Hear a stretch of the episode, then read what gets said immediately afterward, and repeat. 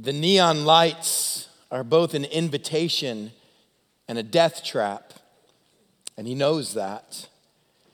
But as darkness falls over the city, humanity will come out and line up, more than willing to pay the $20 cover charge, the two-drink minimum. The velvet ropes will be removed, and building after building, the neon lights will advertise what's inside, who's dancing, what you will get. He's never been behind the black curtains that cover the doorway. You can't see inside the painted windows, but he knows what happened there. He will walk down the sidewalk amidst all those that are lining up. It's where they will spend their Friday evening. And there's something inside the heart of a man, even himself, that every once in a while longs just to duck inside and be part of the crowd. He'll gaze off the cobblestone long enough to catch a glimpse of someone right before they dart inside, that little glimpse of recognition.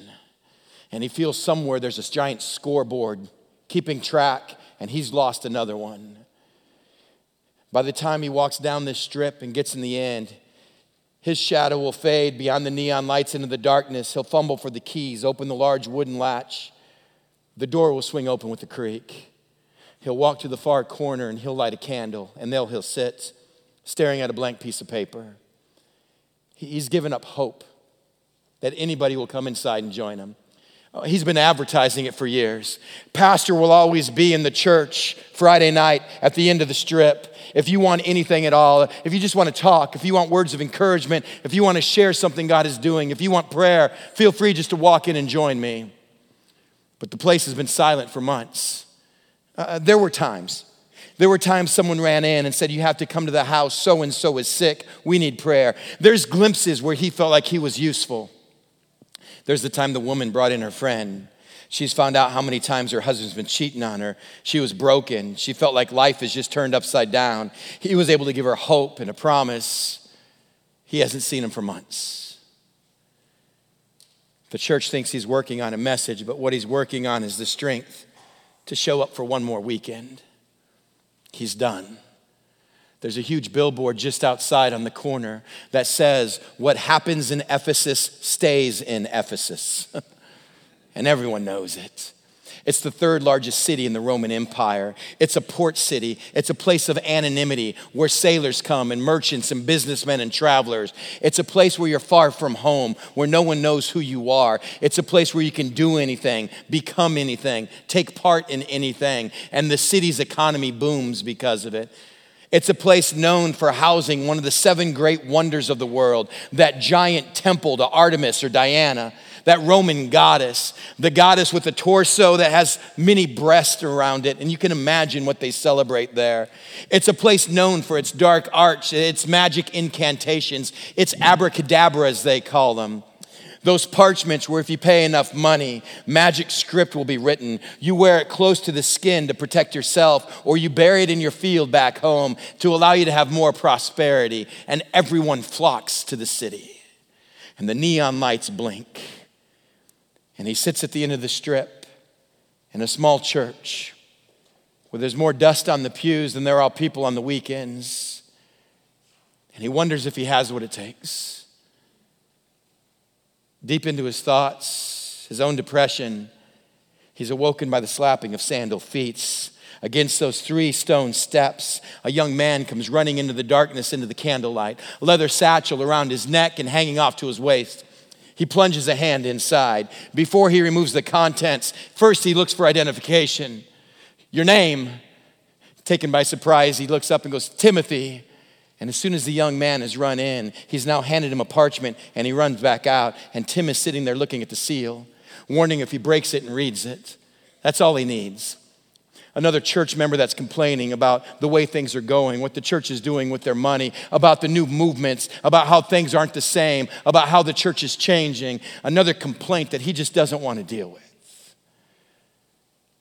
And his hands break the seal. He opens it. And that first center grips him. That first sentence. "Tim, it's the Apostle Paul. Hey, buddy, I love you like a son." And he has to put it down on the desk.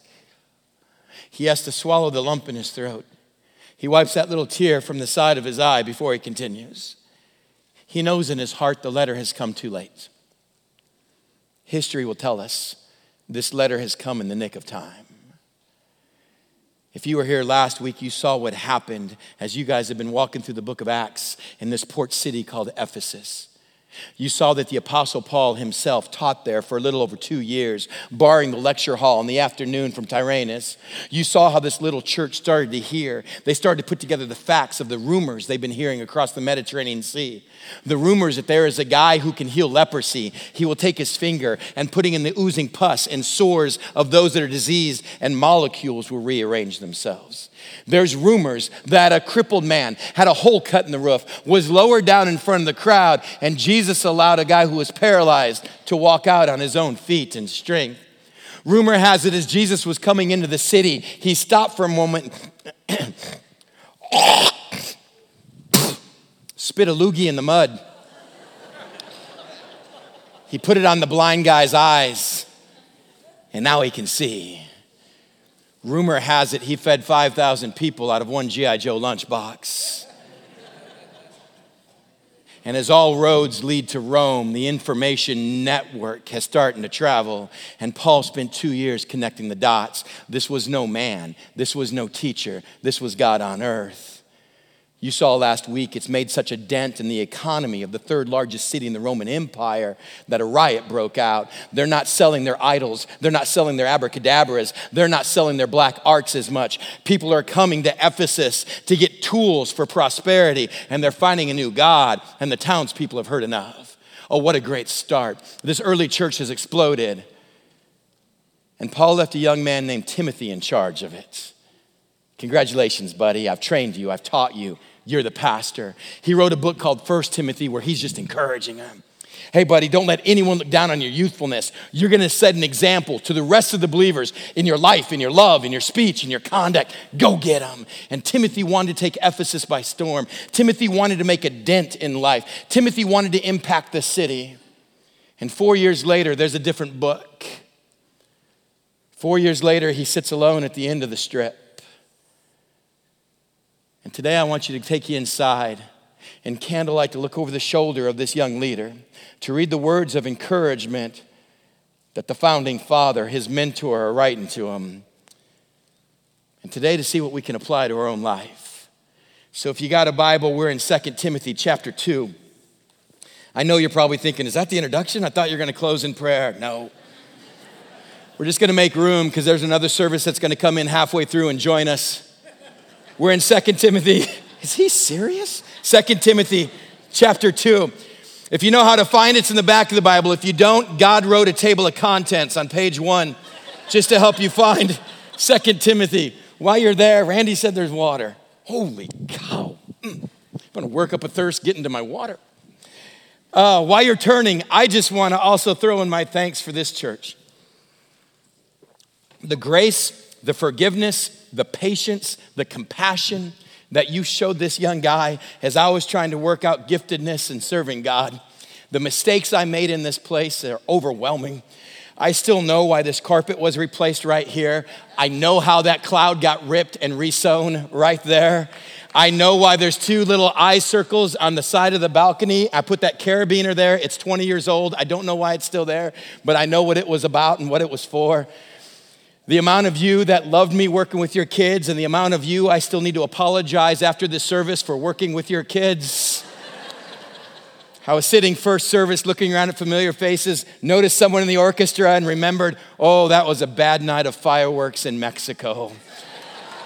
I don't even know if we're gonna say hi or not. I just want to assure you every mistake I played out here, now I lead youth pastors. And we're trying to make sure they don't make the same mistakes. You showed me so much grace and mercy. You guys were a reflection of your senior pastor. I've always said it before, if Glenn ever met Satan, he would encourage him. It's crazy about the guy. He'd make it clear he's against what he's doing, but he'd probably encourage him on his work ethic and his tenacity. I try to come here once a year just to hear him introduce me. I get excited. I'm like, man, I can't wait to hear this guy. I'm gonna play that for my own church back home. They're gonna like, what? Amy and I love coming home. And you have a history a history of impacting this area and a history of sending out leaders that are continuing to impact the world. I want to thank you for allowing me to be a part of it. I think my gift to you today is the word of God in 2 Timothy chapter 2. I would like to return some encouragement because it simply starts and says, "You then, my son, be strong in the grace that is in Christ Jesus. And the things that you have heard me say in the presence of many witnesses, entrust to reliable men who will also be qualified to teach others. You then, my son, be strong in the grace that is in Christ Jesus." 25 times in this small little book of 2 Timothy. 25 times. In my Bible, it's only 3 pages. 25 times. This is the theme that Paul will write to someone struggling with their Christianity and ministry today, someone who had great upbringing, someone who had a great start, but someone who feels like the world outside is winning. Have you been there? 25 times. He goes, man, I want you to find strength. I want you to take courage. Don't throw in the towel. Don't give up. 25 times. Now, church, let me ask you, if someone 25 times is telling you to find strength, it's because you feel... Okay, here's how we're going to do this today. There may be times I decide to ask a question. And when I ask a question, I'd like to see if you can answer it. And by the way, shout out whatever you want. There's no wrong answers. You can't flunk church. So we're good. If 25 times someone is telling you to find strength, it's because you feel weak. And he goes, and I want you to find some people to do this with. Because if you feel like you have no one around you, you feel alone. Weak works too. It's the same answer. You're like, yeah, I got it right the first time. I'm going to use it for everything. Jesus! Just shout out Jesus. It's because you feel alone. Just when I said there's no wrong answers, I'm like, no, that wasn't right. Here we go. I wonder if we did a show of hands today. I wonder if we went around the room with the microphone. And don't worry, we won't. I mean, God forbid we ever get honest at church. That would be crazy. Let's pretend like we got it all together and just fake it for the next hour. We're going to be good. But I wonder if we're going to be honest today. And I would ask you, can you give me 2 adjectives? Can you give me 2 adjectives that sum up your Christian life? Christian life is such a vague thing. It's like being an American. I mean, yes, I am. Let me do it differently. 2 adjectives to sum up your spirit-filled life. That's what Christianity is, the life of Christ, the Spirit of God in us. If you could give me 2 adjectives to describe your spirit-filled life, I wonder how many of us in a moment of honesty would say, I feel weak and I feel alone. I don't even know what a strong life looks like. I don't know what spirit-filled even feels like. I don't know if God even cares.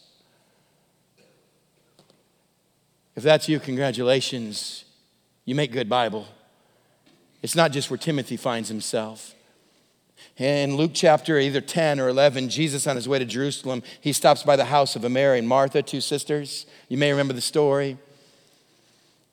Martha gets busy making dinner for the 13. Mary sits at Jesus' feet. It says Martha is distracted by all the preparations. We know what that means. There's rolls in the oven that need to be buttered so they get a little brown on top. Mashed potatoes still have lumps in them. Someone needs to beat that out. The Jell-O in the fridge probably needs to move to the freezer because the marshmallows aren't setting up quite right, but you don't leave it in the freezer because you can't serve blocks. Someone's got to keep their eye on that. I didn't know he'd bring all 12 of the disciples. Someone's got to go to the garage and get the little folding table, a couple chairs. They need to be dusted off. My gosh, I need some help. That's the biblical version of Mary and Martha. And Martha finally has enough. She comes into the living room where Jesus is there talking to the disciples. And she says, Jesus, don't you care that I'm doing all this work by myself? Where's her service got her? Where is working out of her strengths got her? She's tired. She feels weak. And she feels like she's all by herself. Oh, I tell you, there's a trap of Christianity today of you trying your best, of you working for God. And I promise you trying your best will leave you feeling weak and alone because the Christian life is not something we produce. It's something that changes us from the inside out. It's someone we walk with. It's not something we do. And he writes to Timothy, you feel weak, you feel alone. Here's some words of encouragement. And right when things start to get a little philosophical or theological, right when things get complex and about to lose me, Paul breaks out three puppets, and I can do stories. I like puppets. And the first one he puts on, he goes, this is a soldier. I'm going to give you lessons from three things in your note sheet there if you want to follow along. It's there in your bulletin. What we can learn from soldiers, here in verse 3, he says, endure hardship with us like a good soldier of Christ Jesus. No one serving as a soldier gets involved in civilian affairs, but they want to please their commanding officer. Endure hardship with us like a good soldier. The first thing I want to encourage you with, and for you to write down, is we have to realize that we are in a battle. We have to realize that we are in a battle. Now let me tell you something today. You're going to walk out of here today. You're going to get in the car, and if you came with someone, you're going to look at each other, and you're going to go, I didn't learn anything new. And I'm going to let you know right away, that's what you're doing. I'm not going to teach you anything new today. In fact, I don't know if I've ever had a message where anybody learned anything new. I love the words of Samuel Johnson and not Samuel L. Jackson. Those are different words. Still quoted, different words. Samuel Johnson said, people simply need to be reminded much more than they need to be instructed. Today, I just want to remind you of some things you probably already know. Number one, we have to realize that we are in a battle. Notice, Paul doesn't say your hard life is going to go away. God's going to take your hardship and it's going to magically disappear. God's going to remove the struggle from your life. No, he says you're going to endure hardship with us, because Paul is writing from prison, chained for his hardship. He says, Timothy, you're going to go through tough life with us like a good soldier of Christ Jesus. Have you forgotten you're in a battle? Oh, the American church does an amazing job of saying the moment you become a Christian, the moment you surrender your life and give it to God, the moment you step over that line of faith, you become a son, a daughter, a prince or princess in the kingdom of God. You're in the family of God. There is a God that loves you. He gives you grace. He gives you mercy. He gives you forgiveness. Yes, yes, yes, yes. But sometimes I think we forget to inform ourselves. The moment you became a child of God, you became one of the most hated people that have ever walked the face of the earth. You are hated. Hated with intense hatred. Not because of who you are, not because how important you are. Get over yourself. Because of who your father is. There is a good, there is an evil. There is a God, there is a Satan. I would argue it's impossible to have one without the other. And we forget that the moment we made ourselves a child of God, the moment we accepted God's gift and God's grace, oh, we took on a powerful enemy. We put a target on our life. You say, Chris, I don't get that. Why? Because Satan hates God. And God has called you son or daughter. And Satan can't touch God. You see, let me put it this way. If you hate me, not you're still just a little bit upset about something I did with the bus ministry 15 years ago, but if you hate me, if you hate me, intense hatred, it is your life ambition to harm me, but you can't touch me. Who do you go after? You go after them. Did I do it this time? Oh man, I service at work. You go after them. You go after Selah, Karis, or Barak, because you touch one of those, you've just ripped the heart out of dad. You want to hurt me? Oh, don't come after me. You want to hurt me? You go after them. I don't know what it's going to take to go through tragedy or harm that comes to one of them. I have not had to experience that yet in life. Have you forgotten that you are hated? I have couple after couple. I have marriage after marriage. I have people after people coming up to me and saying, oh, Chris, this is going on. This is going on socially, physically, spiritually, sexually, marriage-wise, relationally. Look what's happened in my life. People coming up going, man, Chris, I just feel like my life's being shot to hell right now. And I always try to step in right there and go, no, I promise you, your life's not being shot to hell. Your life's being shot by hell. And you're surprised.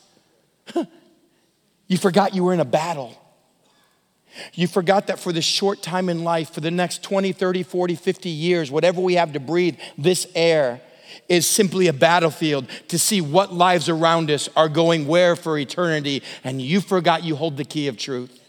And you forgot there is a Satan who cannot keep you from being a child of God, but he can keep you from being useful as a child of God, and he will try to destroy your life. Remember 1 Peter, I think it's 5? Peter writes, he goes, oh, Christian, you got to walk on alert, be on guard, for you have an enemy that goes around like a snake. No, you cannot run a snake.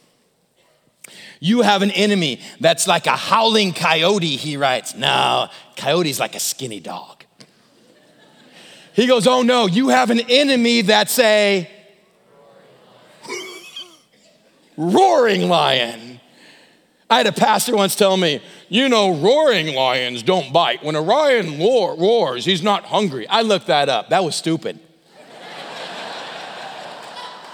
That was stupid. When a lion roars, you run. You know you don't have a shot to outrun him, but that's just human instinct. Fight or flight, and you ain't gonna fight him, you're gonna run. It's gonna give you about another 20 feet of life expectancy. You ever watch National Geographic, those specials, or someone send a YouTube video, and it starts all peaceful? It's like out somewhere in Africa and Tanzania, and there's some tall grass kind of waving, and there's this flock of deers. They all have different names, but I call them all deer. They're just deer. And then all of a sudden in the grass, you see these lions that are crouching start to appear, and you tell yourself, I should turn this off. I know where this is going, but you keep watching. You seen that? The lion's always gonna pick the one that is. And the lion's always gonna pick the ones that are weak and alone. And you're surprised you're being attacked. You're surprised your marriage is being ripped to shreds. We forgot we're in a battle. Our church down in San Diego is in North County on the back gate of Camp Pendleton. Part of our church makeup is over 900 Marine families. We send off men and women, hoorah. We send off men and women about every month, it seems like, for deployments. They're coming and going every month. I've never had one of them come back to me and go, Chris, you wouldn't believe it. People out there were shooting at me. And I'm like, what? Yeah, they put us out there and there was people that didn't like us. I'm like, what kind of training did you go through again? Are you kidding me? No, when they go off, they know what they're doing. Have you forgotten? You're in a battle? Are you really surprised your marriage is under attack? Your relationship with your kids is under attack. Your self-esteem, your body image is under attack. Are you really surprised emotionally, socially, physically? You're under attack. When the Bible has told us from beginning to end, you got to be on guard. You have to walk alert. You have an enemy like a roaring lion. Oh, you are loved. You have grace. You have forgiveness. You have mercy. You have a relationship with God, and you are hated. And we live our life outside the bunker with these gaping holes in our life that we leave open for the enemy to come in and get more than just a foothold. And we're shocked. Our spiritual life is weak and feeling alone. And he writes, Timothy, the hardship won't leave. Let me tell you how to walk through it. Number two, you don't fall for the enemy's schemes. You don't fall for the enemy's schemes. He says no one serving as a soldier gets involved in civilian affairs. Don't fall for the enemy's schemes. And I know you're like, oh, I got that, Chris. On the way home from church, I'm not gonna stop for drugs or prostitution. Got that. Okay, look. If you're watching the clock right now, because on the way out of here, you wanna stop for drugs and prostitution, this message isn't for you. I don't even know if I have a message for you. You're just going to hell. I don't know what to tell you. I don't know what to tell you. If that's what your next half hour consists of, I don't know why you're here. That's not what this is about. He says no one serving as a soldier gets involved in civilian affairs. Well, what is that? He goes, here's Satan's plan, to get you so caught up in your kingdom that you're useless for God's kingdom. He's going to get you so caught up in building your empire that you forget about eternity's empire. He wants to get you so caught up about you being the main character of your life that you forget who the main character of your life is. He goes, that's civilian affairs. I get to be an honorary chaplain for HMLA 369. It's the unit down in Camp Pendleton of all the Huey and Cobra pilots. The gunfighters is what they call themselves. You know what I found out the most challenging thing for those men are? It's that in this day and age, every night they can see and talk to their family. I go, isn't that a great thing? He goes, no, Chris, every night I go to the computer and I can see and talk to my family. That's one of the hardest things about being in war today. I'm all, help me explain that. They said when we're out there, we know our mission. We have to give full 100% of our attention to that mission. It is so hard when every night I'm dealing with bills, I'm dealing with homework, I'm dealing with authority issues with my son and my wife back home. I have pilot after pilot saying, I can't split my time and attention like that. I'm glad they get to see me, but it's hard on the hearts. See, I'm involved in battle out there. It's hard to keep one foot in civilian affairs back home because that demands all of me. Oh, this civilian never understood that until I sought pilot after pilot and had that related to me. Oh, if you're trying so hard to hang on to this life and make it about you and your kingdom, I promise you, you're not having much luck in his kingdom. Satan's not going to keep us from being a child of God, but he'll try to keep us from being useful. You see, don't fall for the enemy's schemes. And number three, we have to follow a different set of commands. He not only says no one's involved in civilian affairs, but they want to please their commanding officer. We have to follow a different set of commands. We live in a day and age in our Christianity that teaches us to go through this book and pick the verses we want and apply them and skip the ones that we disagree with. What's this say here? God's going to richly provide everything for my enjoyment. Highlight that one. That's good. What's this one? Every good and perfect gift comes from God. I'm praying about that today. Praying about that today. Yep. What's this one? About my sexuality is, well, that was cultural back then. I don't think that's really for us today. I don't think those words really mean the same today. We'll just skip over those. God loves a joyful giver. My generosity, his money, not mine. We tooth. We used to call it a tithe. Now we call it a tooth. We tooth. We 2%. We tip God. We think he's happy with the 20 in the plate as it goes by. We trust that we can do better with 100% of our money than he can do with 90% of our money. We'll just skip over these verses. What's this one? Oh, God has plans to prosper me and bless me. Give me a hope in the future. Life verse, claiming that one. You realize that wasn't even written to a person? That was about the nation of Israel. Make it about me.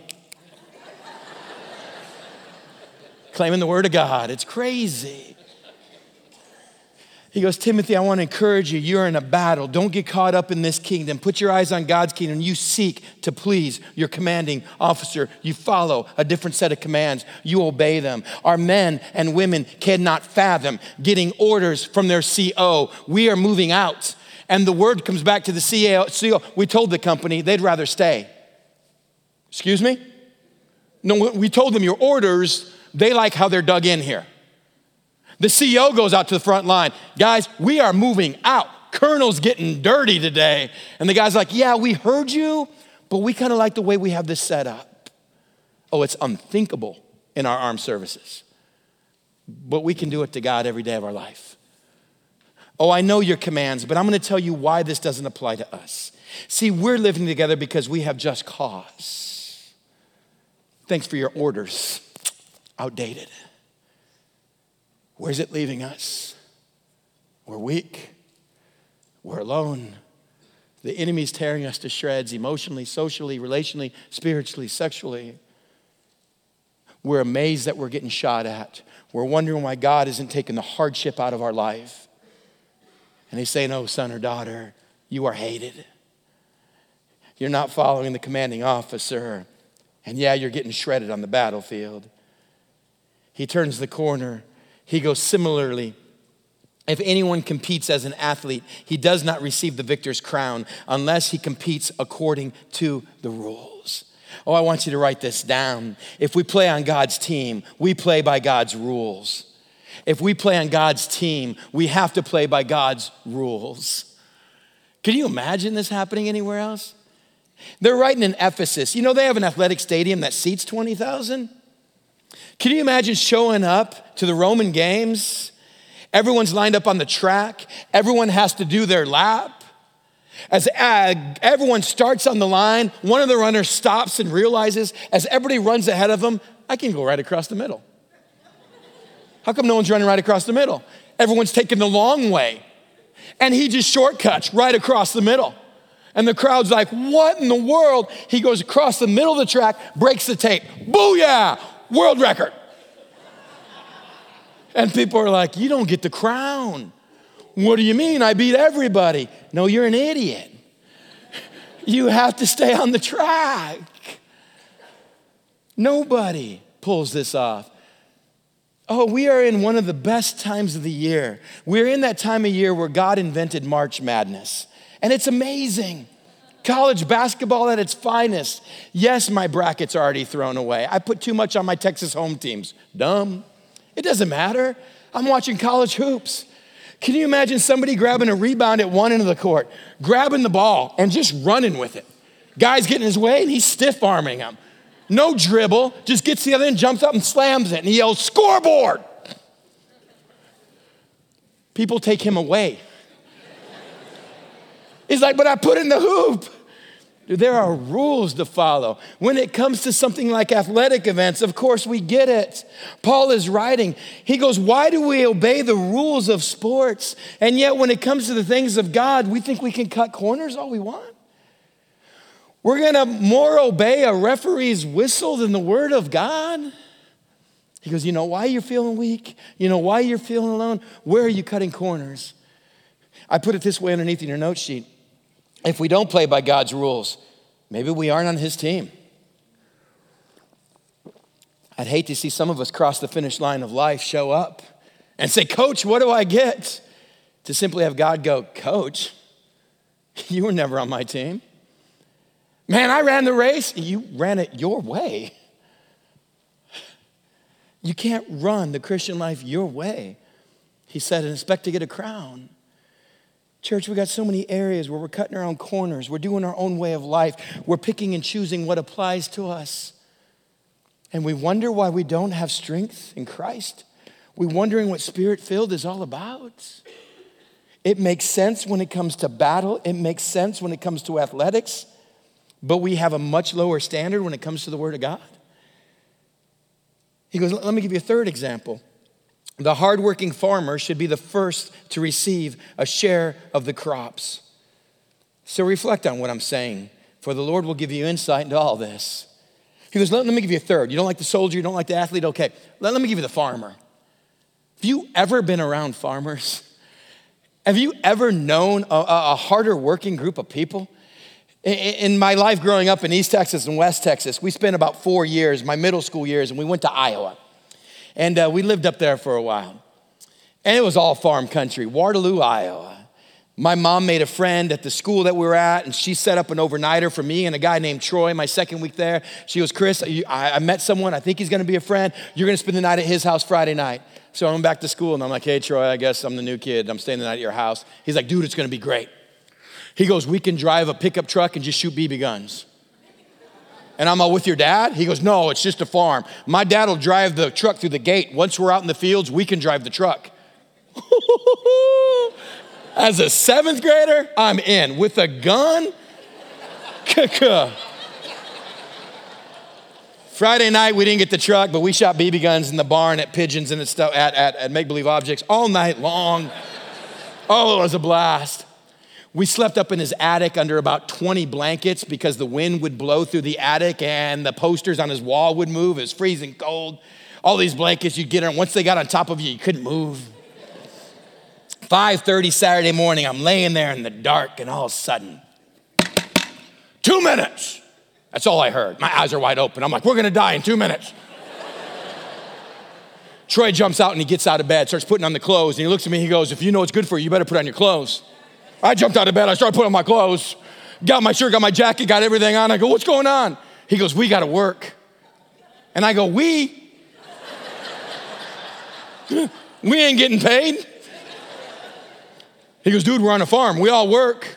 And I'm all, We made our way downstairs, got up to the back porch, let me borrow a pair of boots. They gave me a job of putting hay in the troughs, opening up one of the pens on the outside of the barn. I followed around, they gave me chores to do. We worked 2 hours in the dark before we had breakfast. I'm like, you know what we do on Saturday? We wake up at noon to a bowl of Captain Crunch and cartoons. Two things I learned that day. Number one, if someone in your family is a farmer, everyone's a farmer. The family's committed to this process. I learned that day. I learned that there's not a harder working group of people than farmers. The second thing I learned is that early on I realized I will never spend the night at a farmer's house again. Ever. Kids would ask me, hey, you wanna come spend the night? I go, where do you live? A farm. I'm sick that day. Here's what I learned. All the farmers guys like to spend the night at my house in the city. We slept till noon and had Captain Crunch. He goes, as farmers, do you understand? Write it down. Spiritual growth takes dedication and determination. Spiritual growth takes dedication and determination. He says, Timothy, this is going to be hard. I want you to see your Christian life like a hardworking farmer. Oh, but Timothy, let me promise you, you will be the first to receive a share of the crops. Have you noticed your Christian life is not paying off on the 15th and the 30th? Have you noticed at the end of the month, you do not get a check of benefits for your faithfulness? Have you noticed you do not get a receipt or a statement at the end of the year with your taxes that shows what your obedience has earned you? Have you noticed a farmer will take the ground, he will work the ground, he will break the ground, he will fertilize the ground, he will plow the ground, he will seed the ground, he will weed the ground, he will look to the heavens and pray there's enough rain and there's enough sun to grow the ground, he will tend the ground, and he won't know to the very end, he won't know till the harvest if there is anything to show for his work, if there is anything that's gonna come from this. But every day he gets up and he's at it. He goes, Timothy, there's your spiritual life. He goes, oh, let me promise you, heaven's gonna be worth it. In fact, two things to making it happen, two keys. Number one, eternity will be well worth the sacrifice. Eternity will be well worth the sacrifice. He said, there will be a day where you will share for eternity in your faithfulness. I know it's tough plowing right now. Oh, you put your head down and you remain faithful. You don't cut corners. You don't cut any of your CO's commands. He goes, you remain faithful, buddy. Oh, it's hardship. We're in a battle. Let me promise you it'll pay off. Church, may I remind you, if you are a follower of Christ, listen to me. This life is as close to hell as you will ever get. This is it. This is your hell. This is as tough as it will ever get. We have heaven for home. Oh, if you're just checking out Christianity, I'm glad you're at the church. They preach the word of God faithfully here. Oh, but let me encourage you. If you're walking this life by your own rules, with your own corners, and you aren't on God's team, oh, let me encourage you. This life is as close to heaven as you will ever get. And this is no heaven, folks. This is that short, momentary blop on our existence. This is simply where there's a battle for every life and every soul that we know for eternity. You chose to be on the winning team. You are loved. You are sought after by the Creator. And you are hated by the enemy. And when we walk through life and we leave ourselves open to the attack, by what we watch and what we do and what we partake in, we invite the enemy in. Oh, no wonder we're weak. No wonder we're alone. You see, let me remind you in closing, our strength comes from whose we are, not who we are. We went over it in verse 1.